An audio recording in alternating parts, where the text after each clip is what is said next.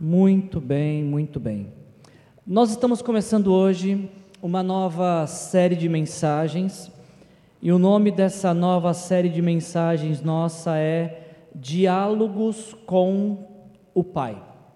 Ah, através dessa série de mensagens que nós vamos realizar durante todos os domingos do mês de julho, essas cinco mensagens que nós vamos fazer, ah, nós vamos estar falando nesse mês de julho em nossa igreja sobre oração. Então, durante todo o mês de julho, a gente vai falar sobre oração, e mais especificamente do que falar sobre oração, nós vamos falar daquela que eu acredito ser a oração das orações, a oração mais conhecida de todas as orações. Ah, não apenas vamos falar das orações, da oração das orações, como também vamos falar, possivelmente, das palavras mais conhecidas de Jesus. Quando eu falo para você que a gente vai falar da oração das orações, qual oração vem à sua mente? Independente de qual seja a crença de uma pessoa, principalmente se ela mora no Brasil, eu acho que é quase impossível, quase impossível, que a gente se depare com alguém que não conheça a oração do Pai Nosso. E, e essa, essa oração das orações, a oração que Jesus ensinou, ela é tão poderosa e ela é tão profunda que, independente da crença de uma pessoa, eu creio que ela é capaz de recitar esta oração. Quando a gente fala Pai Nosso que está no céu, eu acho difícil a gente encontrar alguém que não saiba do que a gente está falando, independente de qual seja a sua crença. Independente de qual seja a sua crença, você que está ah, ouvindo essa mensagem aqui presencial ou pela internet, eu imagino que ao falar Pai Nosso que está no céu, eu não estou falando algo que é incomum para você. Eu não estou falando algo que seja surpresa para você, porque fatalmente você, em algum momento da sua vida, você já ouviu essa oração ser recitada em diversos lugares. É muito comum para nós que somos do futebol, que praticamos futebol, ouvirmos isso antes de começar um jogo. Semana passada, inclusive, aconteceu uma coisa muito engraçada. Eu jogo futebol todo domingo aqui no, no campo do Vista Verde. Jogo não, eu entro em campo, quem joga são os outros, eu apenas participo do jogo, completo o time. E aí acabou o nosso jogo, nosso, nosso jogo de domingo é o primeiro jogo da manhã. Se você passar na lado do campo, oito da manhã, nós estamos lá jogando, eu, o Léo, o Adelson, o camarada da Patrícia, o filho da Patrícia, o Diego e outros. Ah, e acabou o nosso jogo, no jogo seguinte foi o jogo do Amador, daqui da cidade de São José dos Campos. E a gente estava conversando ali nas mesas, esperando o jogo começar. De repente a gente ouve uma gritaria, um som ensurdecedor. Pai nosso que estás no céu, santificado. Eu gosto daquela parte. É, o pão nosso cada dia dá-nos, Senhor. Não tinha o Senhor na frase original, mas na oração tem. E um dos rapazes estava com a gente, ele virou, olhou aquela gritaria e falou: será que eles estão brigando com Deus? Porque a oração era tão alta, era tão gritado. O outro falou assim: é porque Deus deve estar surdo, na verdade, deve estar com a mão no ouvido. A gente ouve essa oração ser recitada em ambiente de futebol. Possivelmente você já ouviu essa oração numa festa de aniversário, para celebrar mais um ano de vida de alguém. Talvez você já tenha ouvido essa oração num velório, ou num casamento, ou quem sabe até mesmo em ambiente de trabalho. Eu não sei quantos de vocês sabiam disso. Ah, eu conheci a Gisele no trabalho, e na empresa que nós trabalhávamos, todo dia, antes de começar o expediente, o, o presidente da empresa reunia toda a equipe dentro de uma sala e fazia a oração do Pai Nosso. E eu acredito que, na maioria das vezes, quando essa, essa oração é recitada, há uma expectativa, talvez uma tentativa de conexão com Deus, ou quem sabe de invocar a proteção de Deus, de imaginar, bom, se eu fizer a oração do Pai Nosso, eu estou protegido. Em campo de futebol é muito engraçado, porque eles acabam de fazer a oração do Pai Nosso e já saem do vestiário gritando palavrão, para ter euforia, e durante o jogo tem briga, mas fez a oração do Pai Nosso pelo menos, está protegido. Ah, a grande questão que a gente vai trabalhar aqui na nossa igreja, nesse mês de julho, ao estudarmos profundamente a oração do Pai Nosso, é justamente esse, essa questão: o que, que será O que será que Jesus quis ensinar quando ele ensinou a oração do Pai Nosso? Quando Jesus recita essas palavras e elas se tornam um ensinamento para nós, o que Jesus de fato estava querendo ensinar? E uma pergunta tão importante quanto essa é: você que alguma vez na sua vida recitou essas palavras, o que que você estava querendo dizer quando você disse Pai Nosso que está no céu? Será que eu e você, quando recitamos essas palavras, nós paramos para pensar no que estamos falando, ou apenas fazemos algo de forma automática, de forma religiosa, de forma mística? Nesse mês de, de julho, a gente vai aprofundar no tema de oração, baseando no, nossa reflexão na oração do Pai Nosso. E de início, de início eu preciso te contar alguma coisa, eu preciso que a gente esteja na mesma página. Fazem vinte e cinco anos que eu descobri que Jesus me aceitou. Não foi eu que o aceitei, foi Ele que me aceitou como pecador que sou, e morreu na cruz pelos meus pecados, e me perdoou, e me trouxe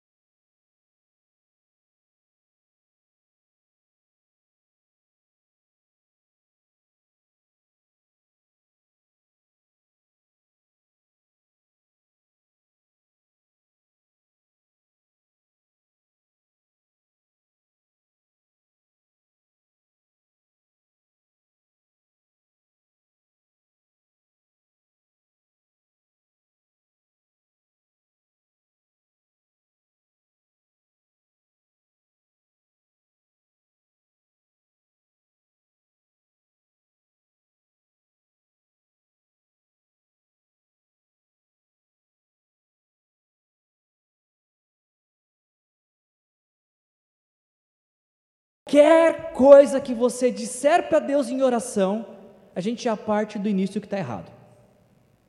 E é por isso que nós contamos com a presença do Espírito Santo em nossas orações, porque quando estamos orando, o Espírito Santo está falando para o Pai: Pai, dá ouvido o que Ele está falando, olha só o que Ele está dizendo. E eu acho que outras vezes o Espírito Santo fala: Pai, Ele está falando isso aqui, mas Ele nem devia estar falando isso, eu acho que Ele queria dizer outra coisa na verdade. Não sabemos como orar. Então, como é que se ora? Com as suas palavras. De que jeito? Do seu jeito. Vai estar certo? Não, não vai. Mas o Espírito Santo vai estar com você nesse processo, te inspirando a orar de uma maneira que agrade ao Pai.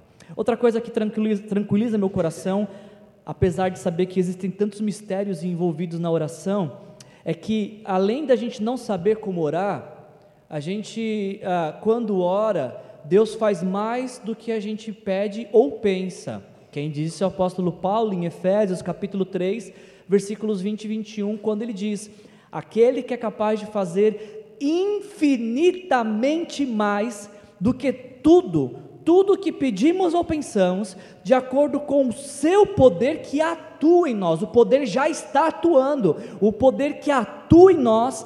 A Ele seja a glória na igreja e em Cristo Jesus por todas as gerações, para todos sempre. Amém. Se você se dirige em oração diante de Deus, convicto de que está fazendo o melhor dos pedidos para Deus, saiba que Deus pode fazer muito mais por você do que você imagina que precisa, do que você imagina que seja necessário para você. Então, esconda-se atrás disso. Deus, eu estou te pedindo isso aqui, mas me surpreenda, faça muito mais do que eu estou pedindo ou pensando. Ele sempre vai fazer. E às vezes, o, o, o infinitamente mais do que Deus vai fazer, é justamente não atender a nossa oração. Eu não lembro quem disse essa frase, mas certa vez eu ouvi uma frase que era mais ou menos assim: eu não sei o que seria de mim se Deus estivesse respondendo sim a todas as minhas orações. Eu não sei onde eu estaria agora. Tem oração que a gente faz que Deus ele, ele responde com um sonoro não, porque se ele dissesse sim, acabaria com as nossas vidas. Ainda, além da gente não saber como orar, e quando a gente ora, o Espírito, Deus faz mais do que a gente pede, uh, de acordo com a sua graça, bondade e glória, a Bíblia ainda nos ensina de que Deus sabe o que a gente precisa antes que a gente peça.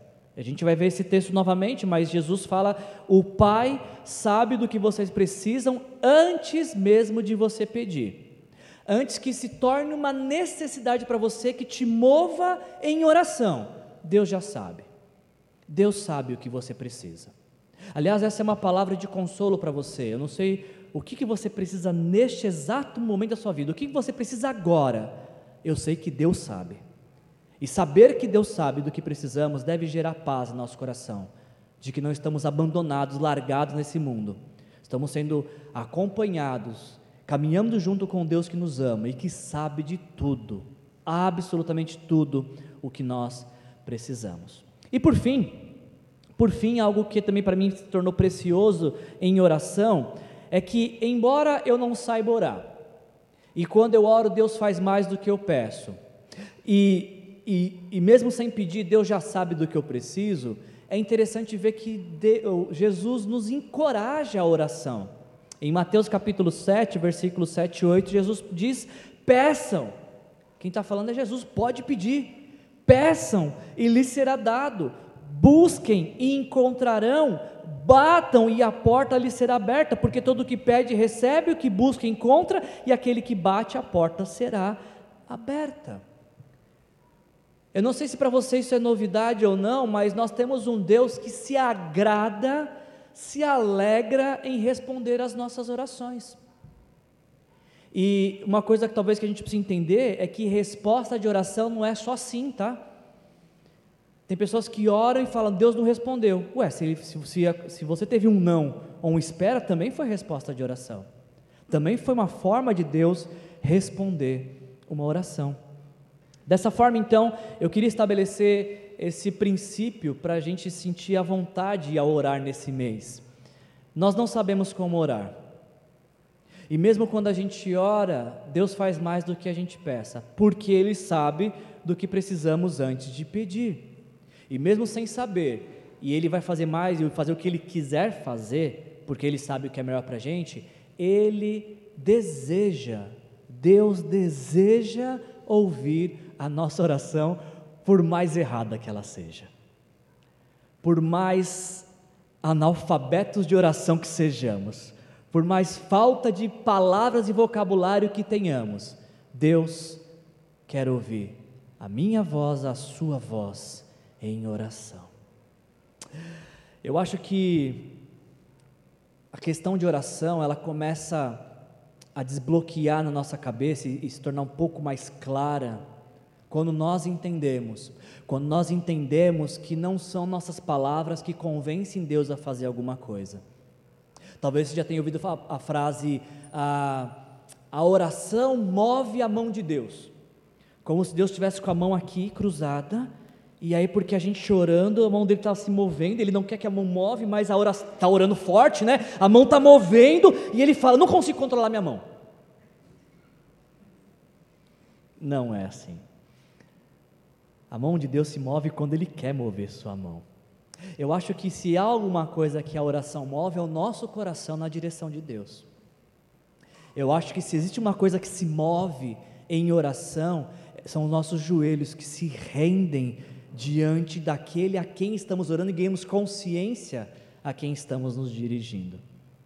Eu tenho a impressão de que a, a nossa vida de oração, ela seria mais produtiva se a gente não tivesse ela cronometrada e pensássemos que somos mais espirituais pela quantidade de minutos que oramos. É muito comum para mim como pastor, pessoas se dirigirem e me falarem assim: Wilson, eu não consigo orar por quatro horas. Eu falo, que bom, porque eu também não, então somos dois, estamos juntos nessa. A questão não é quantas horas você ora, porque você pode orar por uma, duas, três, cinco horas, e talvez só estão saindo palavras da sua boca, sem transformação de coração. E o contrário é verdadeiro. Jesus, inclusive, ele cita uma oração na Bíblia, de que tinham dois homens, um fariseu e um publicano, e ambos foram se dirigir ao templo para orar. E o fariseu diante de Deus fala, Deus, eu te louvo, porque eu não sou pecador igual aos outros homens, eu dizimo, eu oro, eu jejuo. E a outra oração, foi uma oração curtinha, do publicano que disse, Deus tem misericórdia de mim, porque eu sou pecador. Deus tem misericórdia de mim, porque sou pecador, oito palavras. E Jesus diz que a oração que foi ouvida naquele dia por Deus foi essa pequena de oito palavras.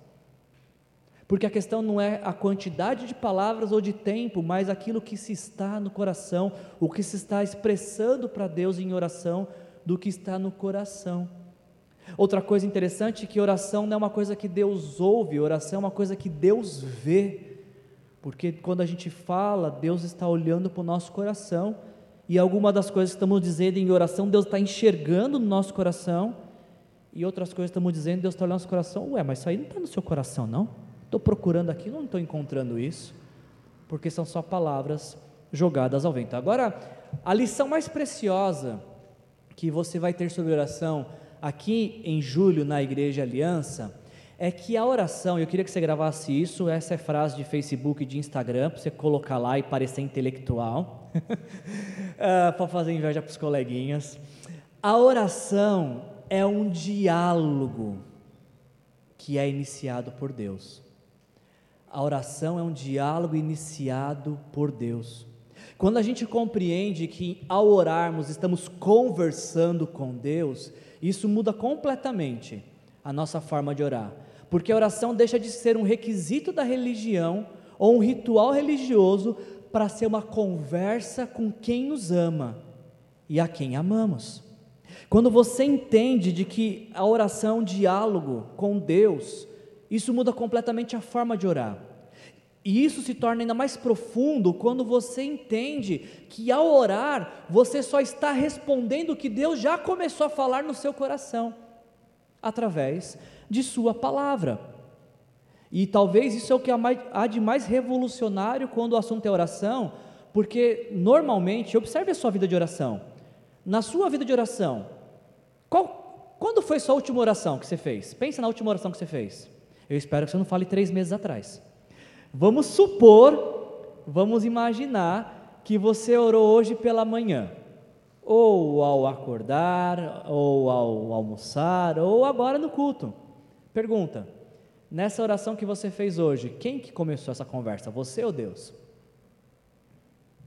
Eu acho que esse é o maior desafio nosso em oração, porque nós imaginamos que quando a gente está orando, somos nós estamos puxando assunto com Deus, como se Deus estivesse lá longe, lá distante, e a gente fala, Pai Nosso, aí Ele aproxima, para começar o diálogo. A oração é um diálogo começado, é, iniciado por Deus, e é, tão, e é por isso que é tão importante, e tão fundamental, nossos períodos de orações serem iniciados pela meditação na palavra de Deus, porque quando nós lemos a Bíblia, Deus está falando, e algum desse texto que Deus está falando, eu tiro e respondo para Deus em oração. Eu, eu, e essa, essa frase, esse aprendizado de que diálogo, oração é um diálogo iniciado por Deus, não é ideia minha, eu aprendi com Timothy Keller. Se você for ler dois livros este ano, o livro Oração do Tim Keller tem que ser um desses livros. É um livro fantástico para falar, tratar sobre oração. E no livro Oração, Tim Keller diz as seguintes palavras: toda oração consiste em responder a Deus. Em todos os casos, é sempre Deus quem dá o primeiro passo. O ouvir sempre precede o pedir. Quanto mais claro o nosso entendimento de quem Deus é, melhores as nossas orações. A oração, diz o Tim Keller, A oração como dom espiritual é uma conversa genuína e pessoal em resposta à revelação específica e verbal de Deus. Na opinião do Keller, com a qual eu concordo, quando nós lemos a Bíblia, nós estamos ouvindo Deus falar alguma coisa. Algo Deus está falando. E aí eu vou ser um pouco tendencioso agora. Esse é o motivo pelo qual eu faço questão de fazer a minha devocional lendo a Bíblia de capa a capa durante o ano, para não acontecer de fazer com a Bíblia, ah, abrindo uma página e falar, ah, Deus falou isso aqui comigo. E pode acontecer? Claro que pode, mas eu percebo que às vezes nossa tendência, Deus fala comigo, desde que seja no meio da Bíblia aqui, porque Salmos é mais perto de promessas assim. Eu, eu concordo com Keller que ao lermos a Bíblia, Deus trabalha no nosso coração e a gente vai responder o que Deus está falando. Agora, Wilson, eu só posso orar se antes eu ler a Bíblia? Claro que não, claro que não. Você pode orar a qualquer momento, você pode orar de qualquer forma e a qualquer hora. Inclusive eu me lembro de períodos muito preciosos de oração que eu tive no carro.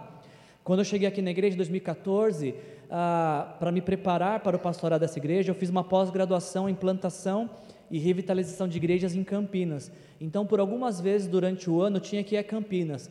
Abençoada Dom Pedro! Quantas orações foram realizadas da, até Campinas?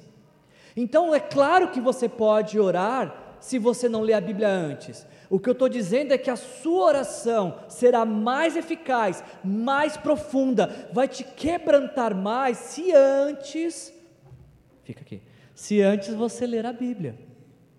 Eu diria que a leitura bíblica vai potencializar o seu, peri- seu período de oração, o seu, a sua conversa com Deus. A oração é um diálogo iniciado por Deus, e, e a gente tem que dar ouvidos então ao que Deus está dizendo, para conversar com Ele.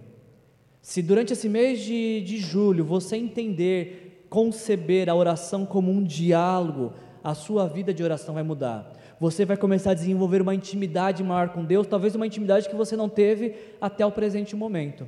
Por isso eu queria então te convidar a estar conosco nesse mês de julho, Uh, e até mesmo convidar seus amigos que tenham interesse no tema oração, no tema oração do Pai Nosso, para que juntos possamos aprender o que Jesus quer nos ensinar com essa oração das orações. Por falar na oração das orações, eu não sei se você sabia, mas a oração que nós chamamos de oração do Pai Nosso, ela se encontra em dois lugares na Bíblia, em Mateus capítulo seis, versículos de nove a treze, e em Lucas, capítulo onze, versículo de um a quatro. Wilson, onde que eu encontro a oração do Pai Nosso na Bíblia? Nesses dois textos, nesses dois textos. Agora, uma coisa que não sei se você sabia, e que é uma coisa que devemos nos atentar, é que quando Mateus diz que Jesus ensinou essa oração, a, a oração do Pai Nosso está dentro de um sermão de Jesus, que nós chamamos de Sermão da Montanha. Do capítulo cinco ao capítulo sete de Mateus, Jesus está trazendo diversos ensinamentos. Ele está falando várias coisas para, para os discípulos e a multidão que o está ouvindo. E dentre esses vários ensinos de Jesus, dessa que é uma das principais pregações de Jesus, no meio, no capítulo seis, Jesus ele vai falar de três, uh, três uh, disciplinas espirituais que parecem estar conectadas: a esmola, a oração e o jejum.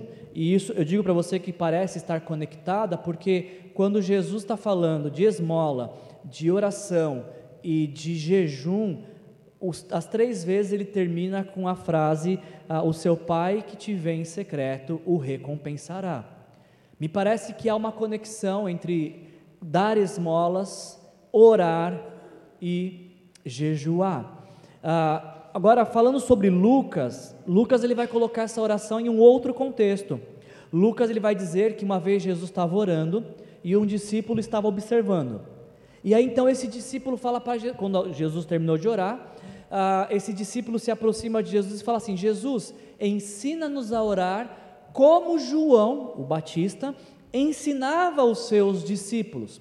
No tempo de Jesus era muito comum que os discipuladores, os mestres, ensinassem seus discípulos a orarem, a conversar com Deus. O discipulado também contemplava ensinar a orar. Acho que é uma prática que a gente pode resgatar nos nossos discipulados, ensinar os nossos discípulos a orar, não a recitar frases, mas a estar diante de Deus. E aí então, em resposta a esse pedido desse discípulo, é que Jesus recita e ensina a oração do Pai Nosso. Ah, talvez você vai perceber que elas estão, tem uma sequência diferente, e elas estão em contextos diferentes. Wilson, significa então quem errou, Mateus ou Lucas? Nenhum dos dois. O que entendemos é que Jesus falou a mesma coisa em momentos diferentes, para grupos diferentes. Agora, Antes de, uma coisa que eu queria falar que é muito importante, antes, antes de Jesus dizer como orar, eu preciso que você preste muita atenção, essa é a hora que se o disjuntor caiu, se levanta, que é muito importante, porque antes de Jesus dizer como orar, Jesus disse o que não fazer na oração. Você entendeu isso? Antes de orar, tem duas coisas que eu e você precisamos saber para não fazer, para não incorrer nesse erro. Antes de Jesus, da gente se colocar diante de Deus em oração, Jesus disse primeiro que nós não devemos ser como os hipócritas, que não haja hipocrisia em nossas orações. Jesus fala isso em Mateus capítulo seis, versículos cinco e seis, quando ele fala, quando vocês orarem. Interessante que Jesus está pressupondo que a gente vai orar. Jesus não fala assim, se por um acaso, quando der tempo, ocasionalmente você... Não, ele não está falando isso. Ele fala quando você orar, porque Jesus está pressupondo que um discípulo dele ora. É quase que contradizente, discípulo de Jesus que não ora. É quase que uma bola quadrada isso. Como assim discípulo que não ora? Não existe. Porque discípulos de Jesus oram. Aliás, parênteses, se até Jesus reservou períodos de oração, quem dirá eu e você? O quanto mais eu e você precisamos reservar tempos de oração, se até Jesus, sendo Deus, reservou tempo para falar com Deus. Quando vocês orarem, disse Jesus, não sejam como os hipócritas. Como é que são os hipócritas orando, Jesus? Ele diz... Eles, gastam, eles, eles gostam de ficar orando em pé nas sinagogas e nas esquinas, a fim de serem vistos pelos outros.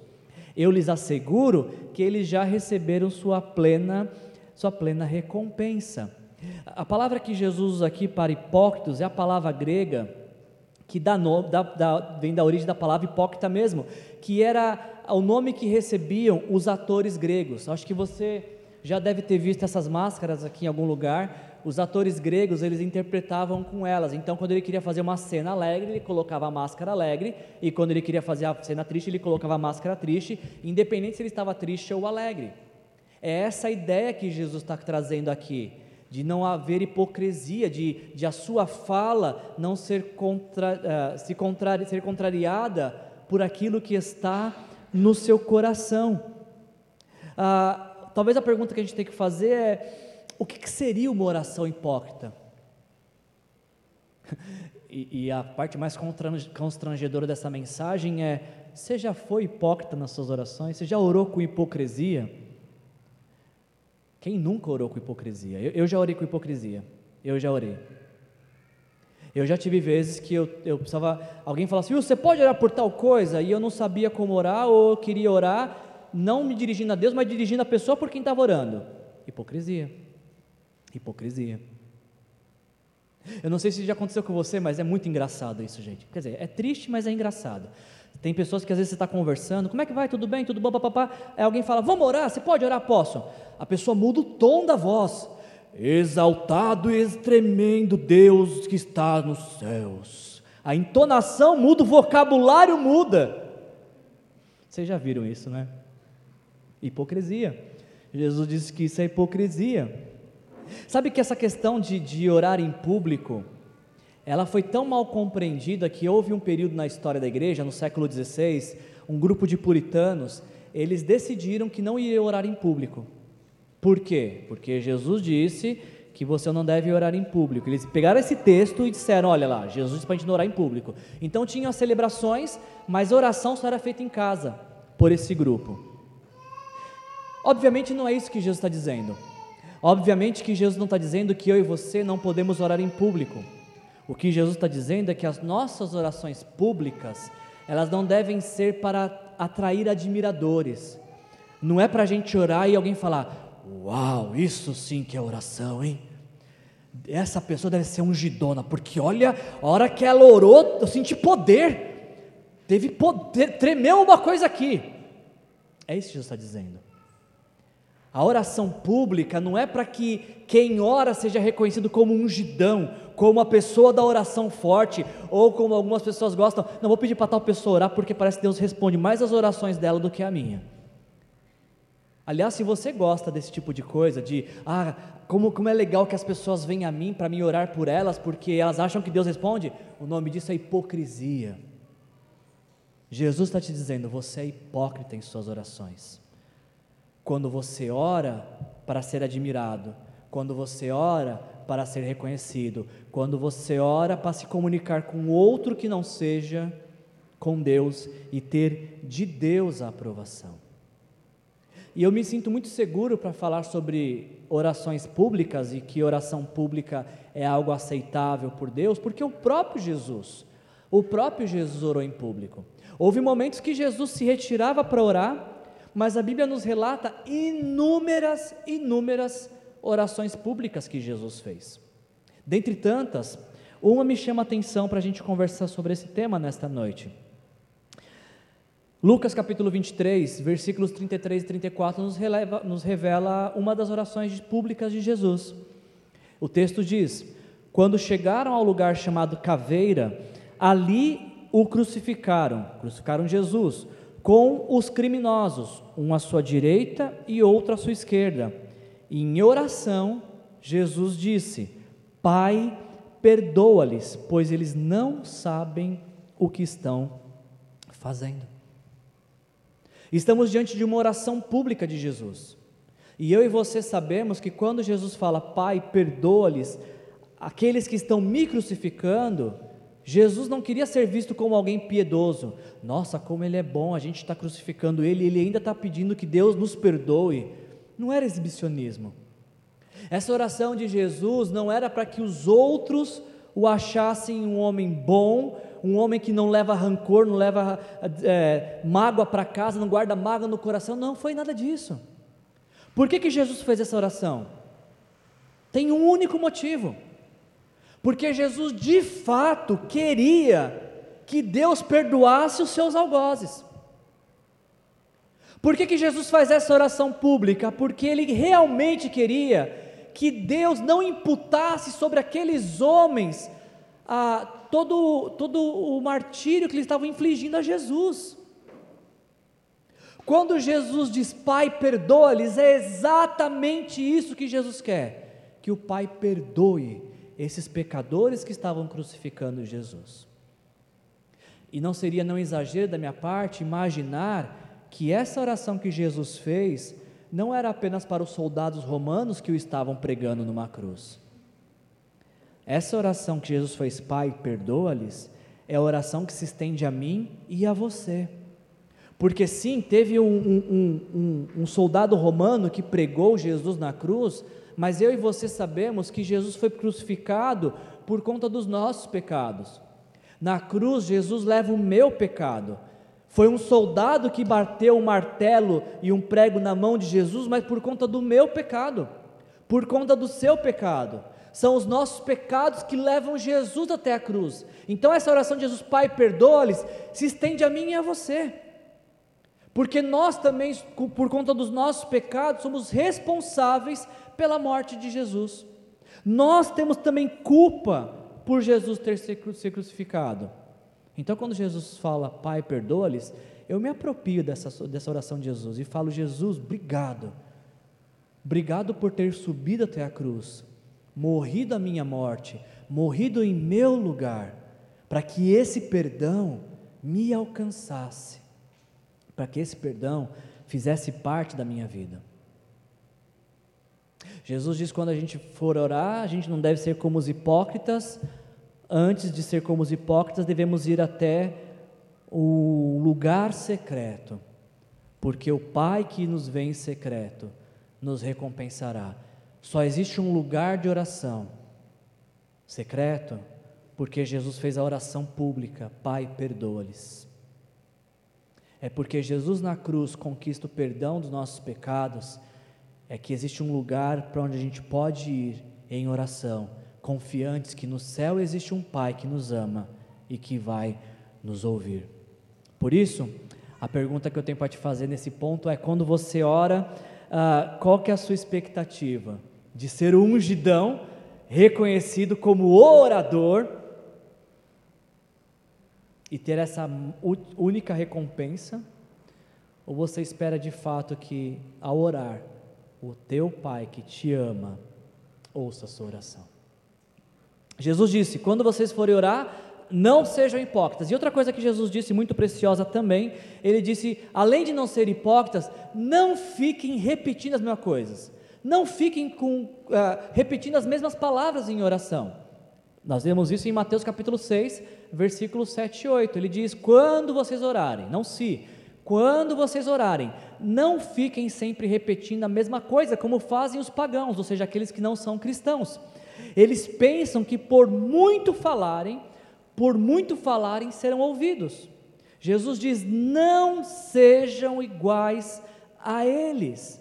Ah, muitas religiões mundiais, me vem à mente agora, se eu não estiver enganado, como o hinduísmo e o budismo, têm dentro de sua prática religiosa a repetição de frases como mantras, porque eles dizem que a repetição, ficar repetindo, repetindo, repetindo, de uma certa forma provoca um estado de relaxamento, de contemplação e meditação.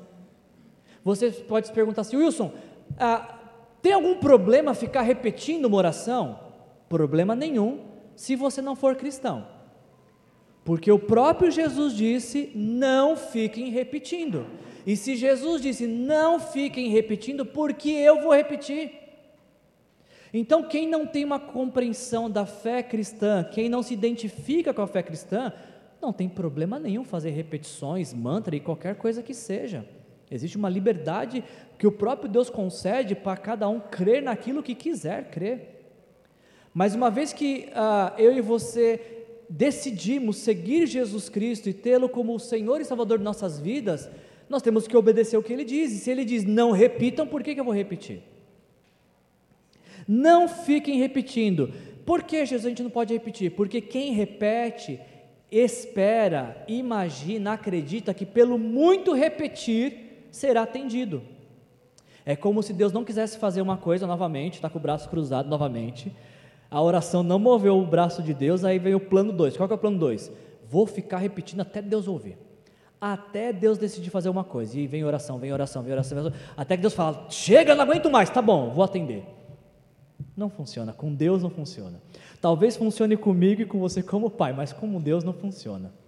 Aliás, se você quiser entender um pouquinho essa questão de repetições de oração, tenta imaginar a seguinte cena: você vai chegar em casa hoje, você que tem filhos, e o teu filho vai falar por ininterruptos quarenta e nove minutos e trinta segundos, pai, estou com fome, pai, estou com fome, pai, estou com fome, pai, estou com fome, pai, estou com fome, pai, estou com fome, pai, estou com fome.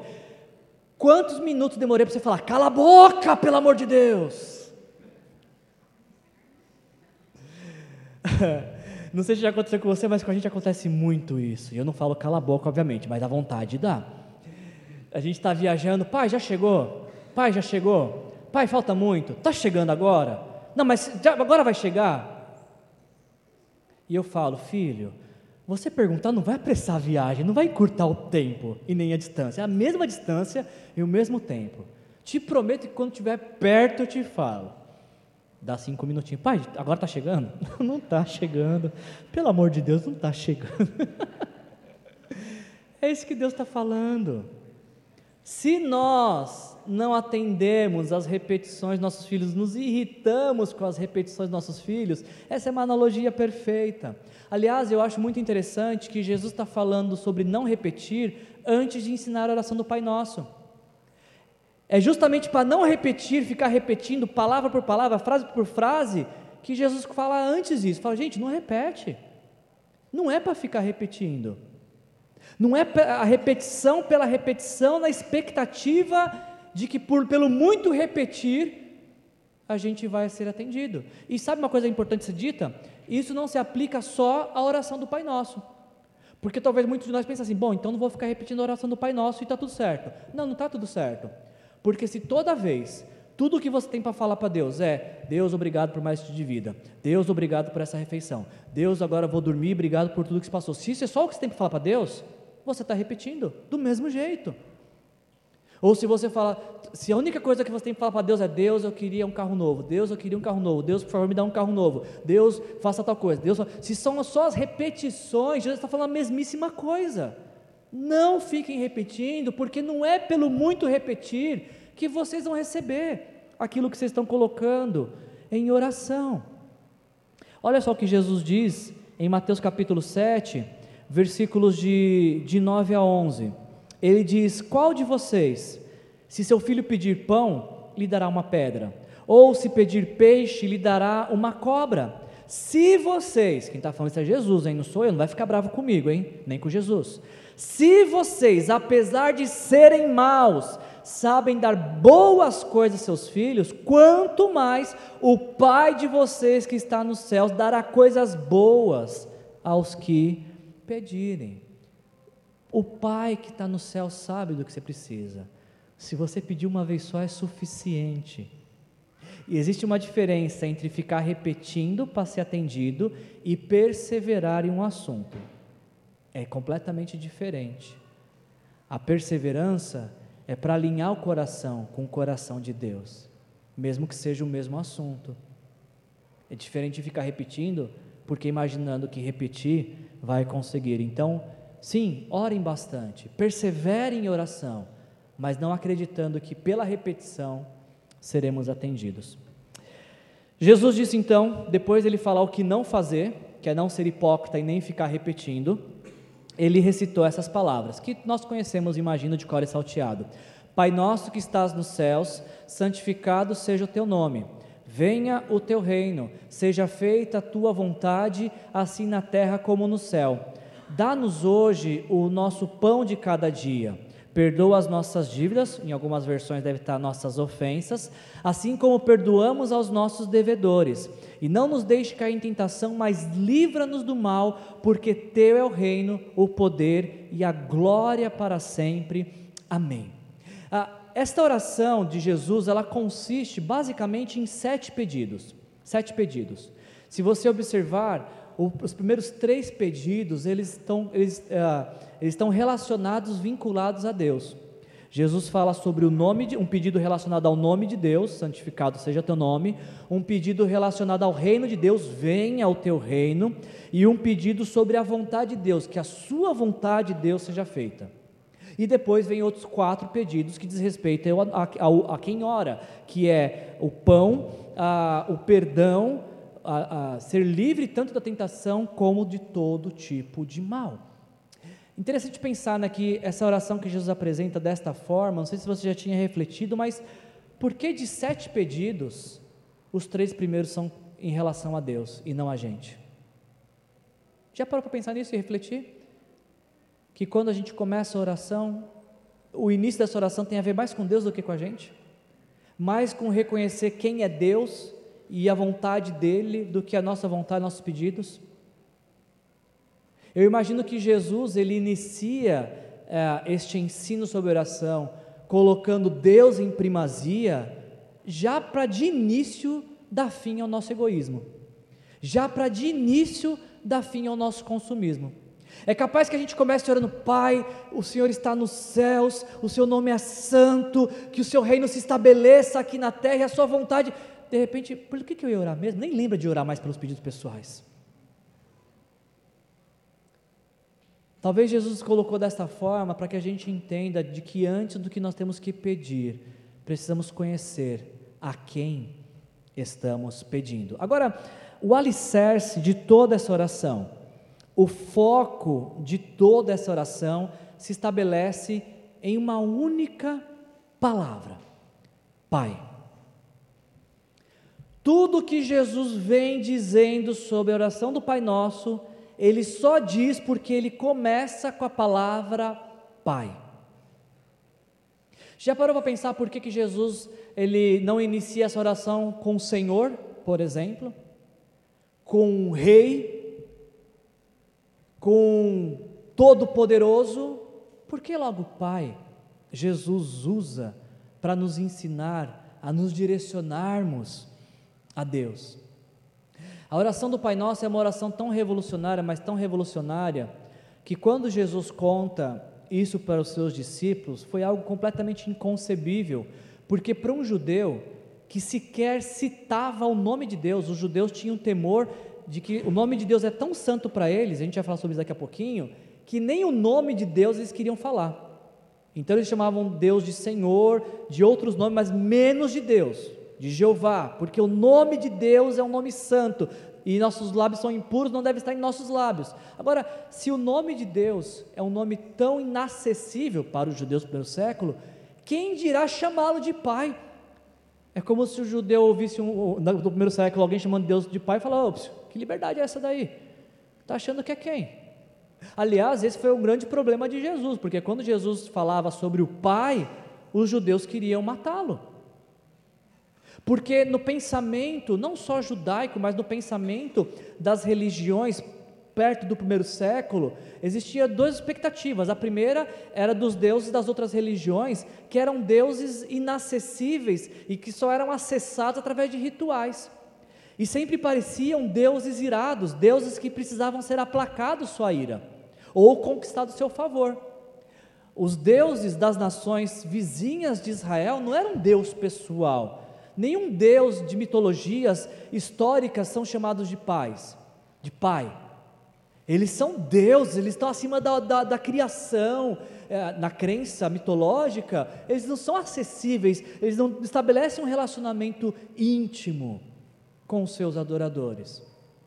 E obviamente que os judeus não tinham esse pensamento de idolatria como as outras nações tinham, os outros deuses, mas para o judeu não era tão diferente, porque Deus é tão grande, Deus é tão exaltado, que nós não podemos ter intimidade com Ele. Ele manda, a gente obedece. Parecia muito mais uma relação de, com um general, como alguém que, que só tem palavras de ordens para dar, como um, um Deus que é provedor, mas não é pessoal. Então, quando Jesus fala Pai, já há um paradigma tremendo para os ouvintes originais. E sabe que para a gente não é tão diferente, não é tão diferente para nós, porque a psicologia nos ensina de que nós, geralmente a gente define um objeto por um outro que a gente já internalizou como referência. Deixa eu te explicar isso com um exemplo. Quando você vê essa palavra aqui, no que você pensa? Você leu agora aqui essa palavra, bola. Qual bola vem à sua mente? Eu sempre quis fazer isso, gente. Pergunte para a pessoa que está do seu lado, que bola vem à sua mente? Eu sempre quis fazer isso na minha vida. Alguns, ao pensar em bola, pensaram em bola de basquete, bola de futebol, a bola da barriga, a qualquer bola.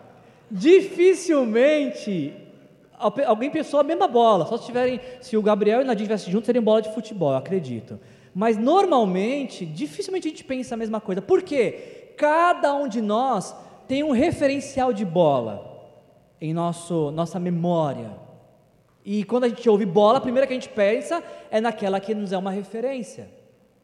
A psicologia diz que, diz que a gente trabalha por associação, aprendemos por associação. Então, nós sabemos o que é bola, porque em algum momento da nossa vida nós definimos o que é uma bola. Entenderam o exercício? Ok.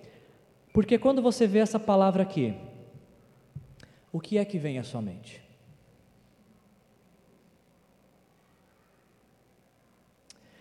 Esse é o maior desafio que nós temos para entender o que Jesus quis dizer quando falou para nós, quando vocês forem orar, digam Pai. Por quê? Porque assim como esse exemplo da bola que eu dei, quando a gente fala Pai, a gente tem um referencial de pai. Seja o pai que tivemos, seja o homem que representou a paternidade em nossas vidas. E aqui está o problema, porque com raríssimas exceções, a vasta maioria das pessoas não tiveram um bom pai. Então, quando algumas pessoas cons- tentam conversar com Deus, se dirigir a Ele como um pai, elas lembram de quem? Do pai ausente. Elas lembram do pai que machucou. Elas lembram do pai que era ausente até quando estava presente. Para algumas pessoas é muito difícil dizer, chamar Deus de pai, porque elas usam essa lente que é o pai que elas tiveram. E muitos desses pais, quando abriam a boca, só tinham palavras de crítica e de humilhação. Então é muito comum a gente encontrar pessoas que falam assim, Wilson, eu não consigo chamar Deus de pai. Por quê? Porque o pai que eu tinha não foi um bom pai. E até mesmo as pessoas que tiveram um bom pai, por melhores pais que alguns homens são e puderam ser, mesmo os melhores pais são imperfeitos e não refletem quem Deus é como pai. Eu abro um parênteses aqui nessa noite para me dirigir a você, homem que é pai. Vocês entendem a responsabilidade que Deus nos deu quando Ele nos emprestou o título que é dele? Vocês entendem isso, pais? Quando Deus nos empresta o título pai para nós usarmos como referência a outros seres humanos, Deus está contando que a gente vai fazer o maior, melhor uso desse título para facilitar a aproximação dos nossos filhos ao Pai perfeito. E nós somos pecadores e falhos, mas nós não podemos ser um pai que se torna um empecilho para que os nossos filhos chamem Deus de pai.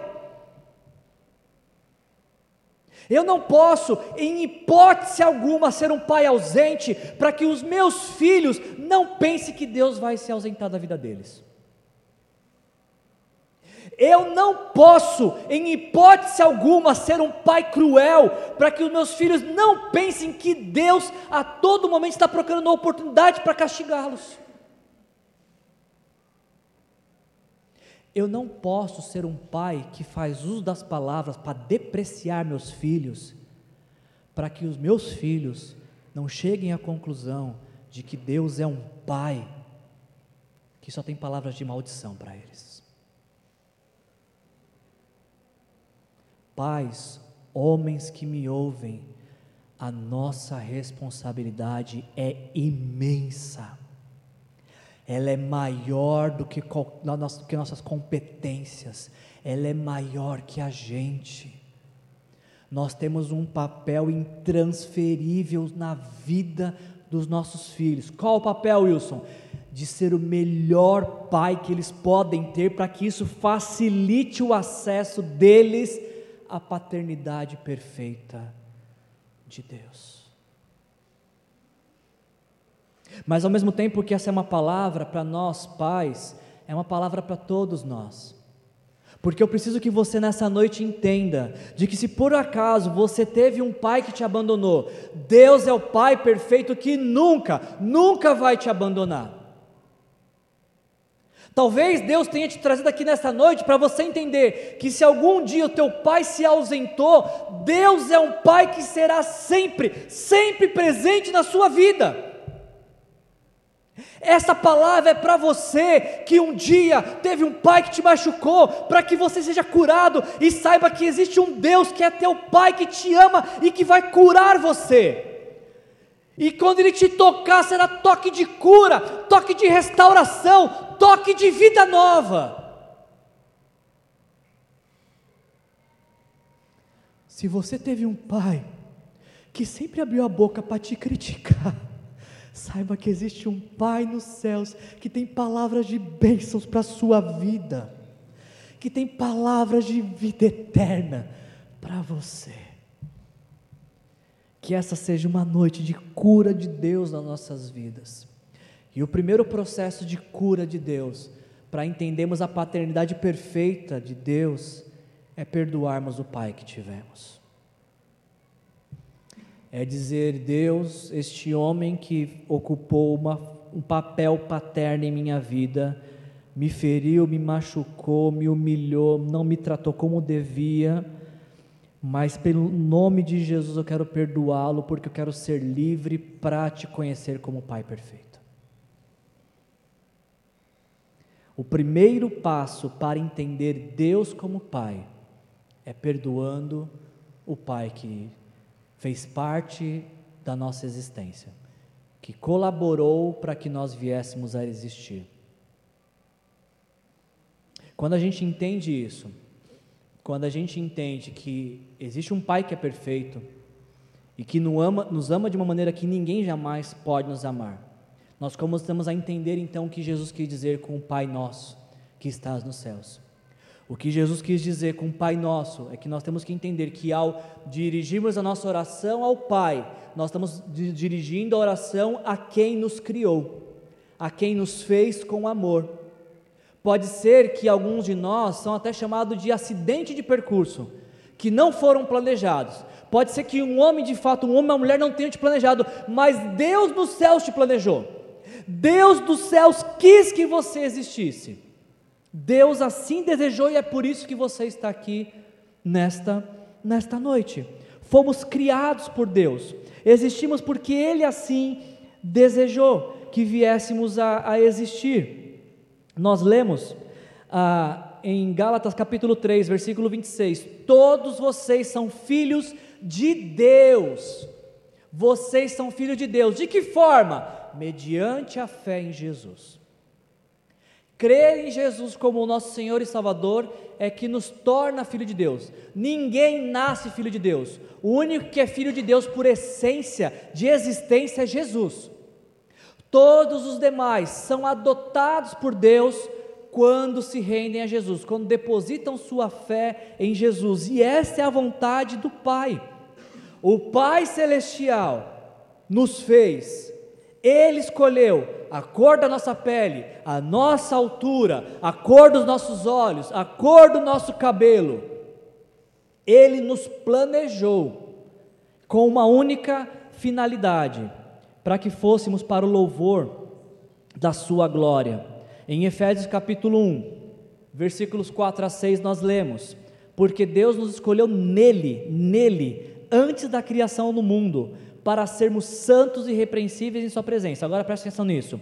Em amor nos predestinou para sermos adotados como filhos por meio e somente por Jesus Cristo, conforme o bom propósito da sua vontade, para o louvor da sua gloriosa graça, a qual nos deu gratuitamente no amado.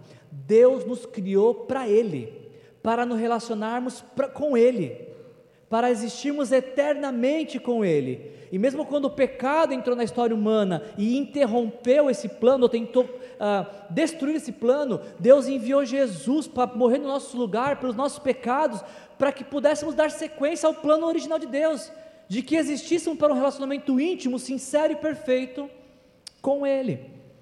Além disso, além disso, precisamos, quando Jesus nos ensina a nos dirigir a Deus como Pai, Ele quer que a gente desfrute do amor do Pai. A gente fez uma série o ano passado, eu acho que foi em novembro essa série, Quem é Meu Pai, e a gente fala com muitos detalhes sobre a paternidade de Deus. Se você quiser, assista essa série, está nos nossos, nas nossas redes sociais. Mas falando hoje sobre a oração do Pai Nosso, o que eu queria trazer é apenas isso: Deus nos criou para desfrutarmos eternamente do seu amor. Mais uma vez, a gente lê o texto de Mateus, que Jesus diz: peçam-lhe serão dado, busquem encontrarão, batam-lhe será dada aberta a porta, porque todo o que pede recebe, o que busca encontra, e aquele que bate a porta será aberta. Qual de vocês, sendo maus, ah, ah, se um filho pedir pão, lhe dará uma pedra, ou se pedir peixe, lhe dará uma cobra? Se vocês, apesar de serem maus, sabem dar boas coisas a seus filhos, quanto mais o Pai de vocês, que está nos céus, lhe dará coisas boas. Deus te ama, você é precioso, preciosa para Deus, E Ele quer que você se sinta amado, que você diga, sou filho amado, sou filha amada do Pai. Para isso Ele te criou, para que você pudesse desfrutar. A gente talvez tenha uma dificuldade para compreender e até mesmo aceitar o amor de Deus. Alguma pessoa uma certa vez me disse assim que, Wilson, é mais fácil acreditar que Deus existe do que que Ele nos ama. Eu tenho mais fé para entender e crer na existência de Deus do que no amor de Deus. Eu me identifiquei com essa frase, porque eu também, eu tenho mais facilidade de crer na existência de Deus, na soberania de Deus, no poder de Deus, do que Deus me ama, porque eu me conheço um pouquinho e eu não sou nada amável aos meus olhos, e eu penso, bom, se eu sou esse traste de gente, imagina como Deus me vê, e como é que Deus vai amar alguém assim como eu? Temos dificuldade às vezes de entender que Deus nos ama, porque a gente coloca na frente do amor de Deus o sofrimento, e pensamos, bom, mas se Deus me ama, por que que eu estou sofrendo? E a pergunta é, quem foi que disse para você que sofrimento é uma prova de que Deus não te ama? E eu posso te provar isso, como esse pensamento está equivocado. Você que é pai, você que é mãe, alguma vez você já viu seu filho cair? Alguns estão falando assim, eu só vejo todo dia isso, misericórdia, ô criança que gosta do chão. Pergunta, teu filho caiu porque você não amava? Tua filha caiu porque você não amava? Nossos filhos caem, se espatifam no chão, machucam, mas não é porque a gente não ama, às vezes são apenas consequências da vida. Teve um dia que o Pedro estava brincando na escola, nesses esses negócios de ferro que você fica pegando, sabe, vai andando, e eu não sei o que aconteceu, a mão dele escorregou e ele caiu e bateu a cabeça, gente, ele chegou com, parece que um terceiro olho assim na cabeça, de lado assim, parecia até um, ia nascer uma nova vida ali, um alien, sei lá, gigante, o coração vem na boca, né, a gente fica preocupado com tantas coisas, mas não foi porque eu não amava que ele caiu, ele caiu porque na vida a gente cai, se machuca. O amor de Deus não é de evitar nosso sofrimento, mas de trazer cura e dar fim ao nosso sofrimento. Às vezes Deus não vai evitar um sofrimento, mas Ele vai trazer cura de uma forma poderosa para dar fim ao sofrimento. E quando o sofrimento não termina, o que vem ao nosso coração é que Deus está sofrendo com a gente. Ele sofre junto conosco, por quê? Porque Ele é um Pai amoroso que nos ama. E se você ainda duvida do amor de Deus, ouça o que Jesus diz em João, capítulo dezessete, versículos de vinte a vinte e três, Jesus está orando, não tão em público, Ele está orando com os discípulos na última ceia, e Jesus orando ao Pai diz, minha oração não é apenas por eles, rogo também que aqueles que crerão em mim, por meio da mensagem deles, para que todos sejam um, Pai, como Tu está em mim e eu em Ti. E aí Jesus, em determinado momento da oração, Ele diz o seguinte, que eles... aqueles que viriam a crer, ou seja, eu e você, que eles sejam levados à plena unidade, para que o mundo saiba que Tu me enviaste e os... Você pode ler isso aqui comigo, por favor? Queria que você lesse comigo aqui, eu vou ler e você repete, por favor. Que eles sejam levados à plena unidade, que eles sejam levados à plena unidade. Para que o mundo saiba, para que o mundo saiba. Que Tu me enviastes, que tu me enviastes. E os amaste, como igualmente me amaste. Como igualmente me amaste. Alguma vez na sua vida você já parou para pensar que Deus te ama igual ama Jesus? Isso aqui não é poderoso, gente? Não é que você, em uma, uma proporção de filhos, Deus tem um filho que Ele ama mais, e um que Ele ama menos, e o que Ele quase não ama, está assim nas últimas. Deus te ama, e a grandeza desse amor é que Jesus, o unigênito do Pai, disse, Deus te ama tanto quanto Ele me ama. A pergunta que eu te faço é, você imagina que Deus ama quanto, Jesus? Uau, não dá nem para dizer. Pois é, o amor que Deus tem por Jesus é o mesmíssimo amor que Ele tem por você. Pai nosso que está no céu, santificado seja o Teu nome, Quando a gente ouve essa frase, santificado seja o teu nome, o que, que vem à sua mente? Pode ser que a gente entre em confusão, porque a gente fala, peraí, mas como é que um nome que já é santo em toda a sua totalidade pode ser ainda mais santo? Você que alguma vez fez a oração do Pai Nosso, diz, Pai Nosso, estás nos céus, santificado seja o teu nome. Quando você disse isso em oração, o que você quis dizer? E a resposta mais natural é, Wilson, não faço ideia, agora estou até preocupado com o que eu quis dizer. Não faço ideia. É importante que a gente entenda que quando Jesus nos diz para, em oração, nos dirigirmos ao Pai, que é santo, e que o nome dele seja santificado, nós podemos entender duas coisas. A primeira é que não existe como Deus ser mais santo do que ele é, e nem algo que a gente possa fazer que vai tornar Deus mais santo do que Ele é, ok? Entendemos isso? Mas a hora que a gente entende isso, vem uma outra dúvida, tudo bem Wilson, mas se não é isso, é o que então? Quando Jesus diz, santificado seja o teu nome, ah, o que Jesus está nos ensinando em oração é que quando nós nos dirigimos ao Pai, nós temos que ganhar consciência de que o nosso Deus é um Deus santo. Que o nosso Deus é um Deus perfeito, que o nosso Deus é um Deus sublime, que o nosso Deus é um Deus que não tolera, não tolera o pecado. E essa é a parte de, de, de percebe como que a gente vai ficando constrangido a entrar em oração? Primeiro a gente passou pelo constrangimento de chamar Deus de Pai, agora ficamos constrangidos porque estamos como pecadores entrando na presença, nos colocando diante de um Deus que é santo. Nós somos pecadores diante de Deus Santo. Olha quão louco e contraditório é isso. Quando Jesus disse, santific... digam, santificado seja o teu nome, o que ele está querendo dizer é uh, que o nome de Deus seja venerado entre vocês, seja adorado por vocês, seja honrado. Santificado seja o teu nome, ou seja, que a santidade de Deus seja reconhecida na minha vida e através da minha vida. Que o caráter bondoso e santo de Deus seja reconhecido por aqueles que vivem ao meu redor e me ouvem dizer, santificado seja o teu nome. A gente tem um texto na Bíblia, em Primeira Crônicas, capítulo vinte e três, que nos ajuda com isso. Primeira Crônicas vinte e três, treze. A gente lê uh, esse texto. Eu acho que eu não coloquei aqui para vocês, desculpa. Ah, em Primeira Crônicas, capítulo vinte e três, treze, nós lemos as seguintes palavras. Estes foram os filhos de Arão, Arão e Moisés. Arão foi separado, a palavra para santificado aqui foi traduzida por separado. E ele e os seus descendentes para sempre foram consagrados. Mais uma vez a palavra santificado, que foi traduzida por separado ou consagrado para servir.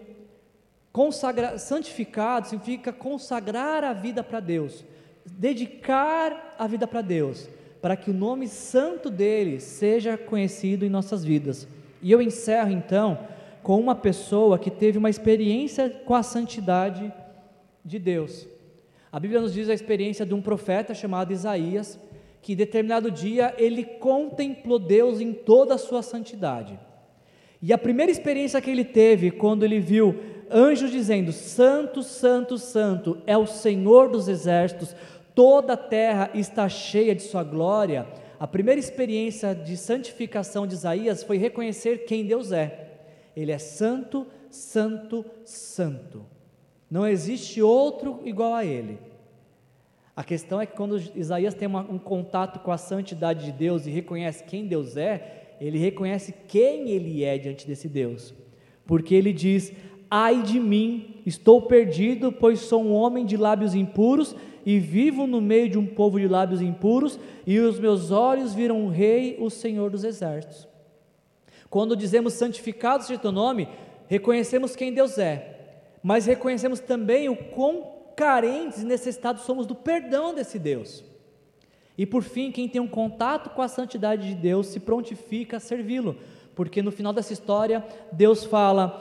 O Isaías falando, né? Eu ouvi a voz do Senhor conclamando, quem enviarei, quem irá por nós? E eu respondi, eu que tive um contato com a santidade de Deus, eu que disse, santificado seja o teu nome, eu respondi, eis-me aqui, envia-me. Quando dizemos santificado seja o teu nome, nós reconhecemos quem Deus é, reconhecemos o quão pecador e necessitado de perdão somos, e reconhecemos a oportunidade, o privilégio de participarmos daquilo que Ele está fazendo no mundo e na história, para que o nome santo dEle seja santificado, reconhecido como santo em nossas vidas. Eu concluo essa mensagem com alguns pensamentos de alguns pensadores famosos do cristianismo sobre a oração do Pai Nosso. Ah, João Calvino, que é um reformador do século dezesseis, ele diz as seguintes palavras: quem haveria de ser tão precipitado ao ponto de arrogar para si a honra de ser um filho de Deus, a menos, e destaque aqui o a menos, a menos que tivesse sido adotado em Cristo como filho da graça? Somos filhos de Deus, por quê? Porque graças a Jesus fomos adotados. Outro reformador do século dezesseis, Martim Lutero, disse certa vez: tu tens nos ensinado a considerá-lo e a clamar a ti como Pai de todos nós. Portanto, devemos começar pedindo a Deus para infundir em nosso coração a confiança reconfortante em seu amor paternal. Você gostaria de receber o amor paternal de Deus nessa noite, de se reconfortar, aconchegar no amor paternal do Pai? Ele está à sua disposição. Eu finalizo com essa frase aqui de E M. Bond. Se você for ler dois livros este ano, esse aqui é um clássico da literatura cristã sobre oração, O Poder da Oração. É um livro fininho, é da grossura do meu, você já leu o meu e esse junto em uma semana. Lê rapidinho. Nesse livro de oração, o E M. Bond ele diz as seguintes palavras: os homens que mais fizeram por Deus nesse mundo foram os que logo cedo estavam de joelhos. Se Deus não for a primeira coisa em nosso pensamento e esforços pela manhã, Ele ficará em último lugar no restante do dia. E preste atenção nessa frase: o coração que tarda em buscar a Deus pela manhã, perdeu o apetite por Deus. Se Deus não é o nosso primeiro pensamento ao acordar, se a devoção de ler a Bíblia e orar como o primeiro esforço pela manhã não for direcionado a Deus, dificilmente Deus terá algo tão, tão dedicado durante o resto do dia. Wilson, quer dizer que eu não posso orar de tarde, de noite? Você pode orar quando você quiser, mas a minha experiência pessoal é que, de fato, no dia, os dias que eu não começo orando, ou eu não oro, ou eu oro hipocritamente: Deus, obrigado por tudo, desculpa qualquer coisa, tamo junto. Pura hipocrisia. Verdade, às vezes é uma oração para cumprir tabela, para falar que orou durante o dia, que não passou um dia sem oração. Isso é uma realidade para mim. Eu preciso começar meu dia orando, porque quando eu não começo, qualquer outra oração que eu vou fazer durante o dia não tem a mesma qualidade da manhã. Wilson, mas eu acordo tão cedo para trabalhar. Acorda cinco minutinhos antes.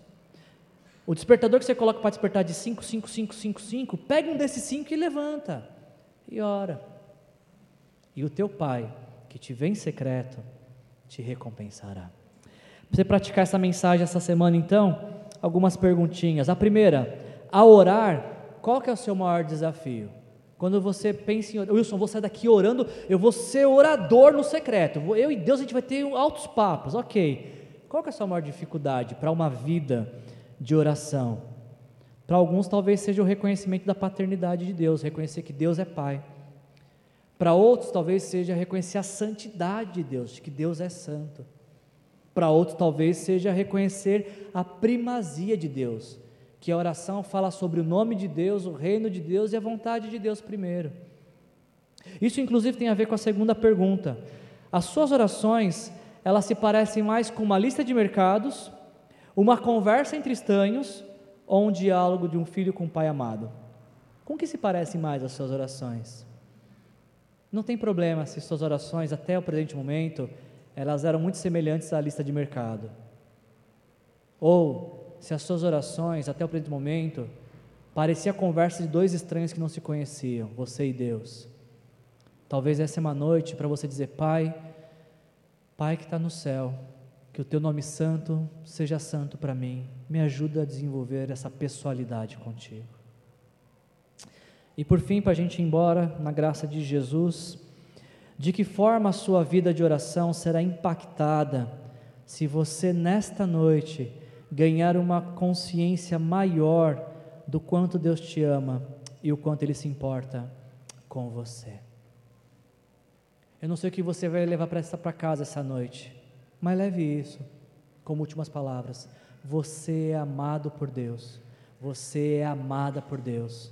Quando você fechar os teus olhos e for orar, comece dizendo: Pai. Ao preparar a mensagem essa semana, eu me peguei que algumas orações eu não começo com o Pai, eu começo com o Senhor, com Deus e com tantas palavras, mas fiquei pensando, peraí, se Jesus falou para mim começar com o Pai, eu quero me esforçar a fazer isso e iniciar reconhecendo de que eu tenho um Deus que me ama, que é o meu Pai, que sabe do que eu preciso, quando eu falo tudo errado, quando eu não sei o que pedir, mas Ele quer que eu peça. Feche seus olhos, vamos orar. Pai nosso que está no céu, o Teu nome é santo, santo, santo, e não existe um outro Deus que se compare a Ti, Senhor. Teu é o reino, o poder, a glória para todo sempre, e o desejo do nosso coração, Deus, é que a Tua vontade, que é realizada de forma plena e absoluta desde a eternidade, se faça também assim nas nossas vidas, Senhor. Nos dê, Pai, o privilégio de amanhã contar com a Tua provisão, Pai, com o pão de cada dia, Senhor. E ao nos conceder, Pai, a Tua provisão diária para a vida, nos conceda aquilo que mais precisamos para viver, que é o Teu perdão, Pai, dos nossos pecados que são tantos, Senhor. Perdoa, Pai, as nossas ofensas a Ti, Pai. A nossa forma de viver muitas vezes ofende a Tua santidade, o Teu nome, ofende o Teu reino, ofende a Tua vontade. Nos perdoa, Senhor. Nos perdoa e nos ajuda a viver, Pai, de uma maneira que Te agrada, Senhor. De uma maneira que luta desesperadamente para fugir das tentações, não ceder da tentação. Nos ajuda com isso, Pai. Nos ajuda a silenciar a voz sedutora da tentação, Pai, a resistir o mal, para que ele fuja de nós e nós possamos estar continuamente conectados a Ti, Senhor. E oramos dessa forma porque reconhecemos que Teu é o reino, o poder e a glória para sempre. Amém. Se você quiser orar com alguém, se precisar que alguém ore com você, se você quiser entregar sua vida para Jesus, para conhecer a Deus como Pai, ou se você precisa de uma oração, ocupe uma dessas primeiras cadeiras. Assim que você sentar, alguém vai se aproximar e vai orar com você. Que a graça do nosso Senhor Jesus Cristo, o amor de Deus o Pai e a comunhão com o Espírito Santo se façam presente em nossas vidas, hoje e sempre, em nome de Jesus. Amém. Sejam cheios do Espírito Santo. Jesus te abençoe.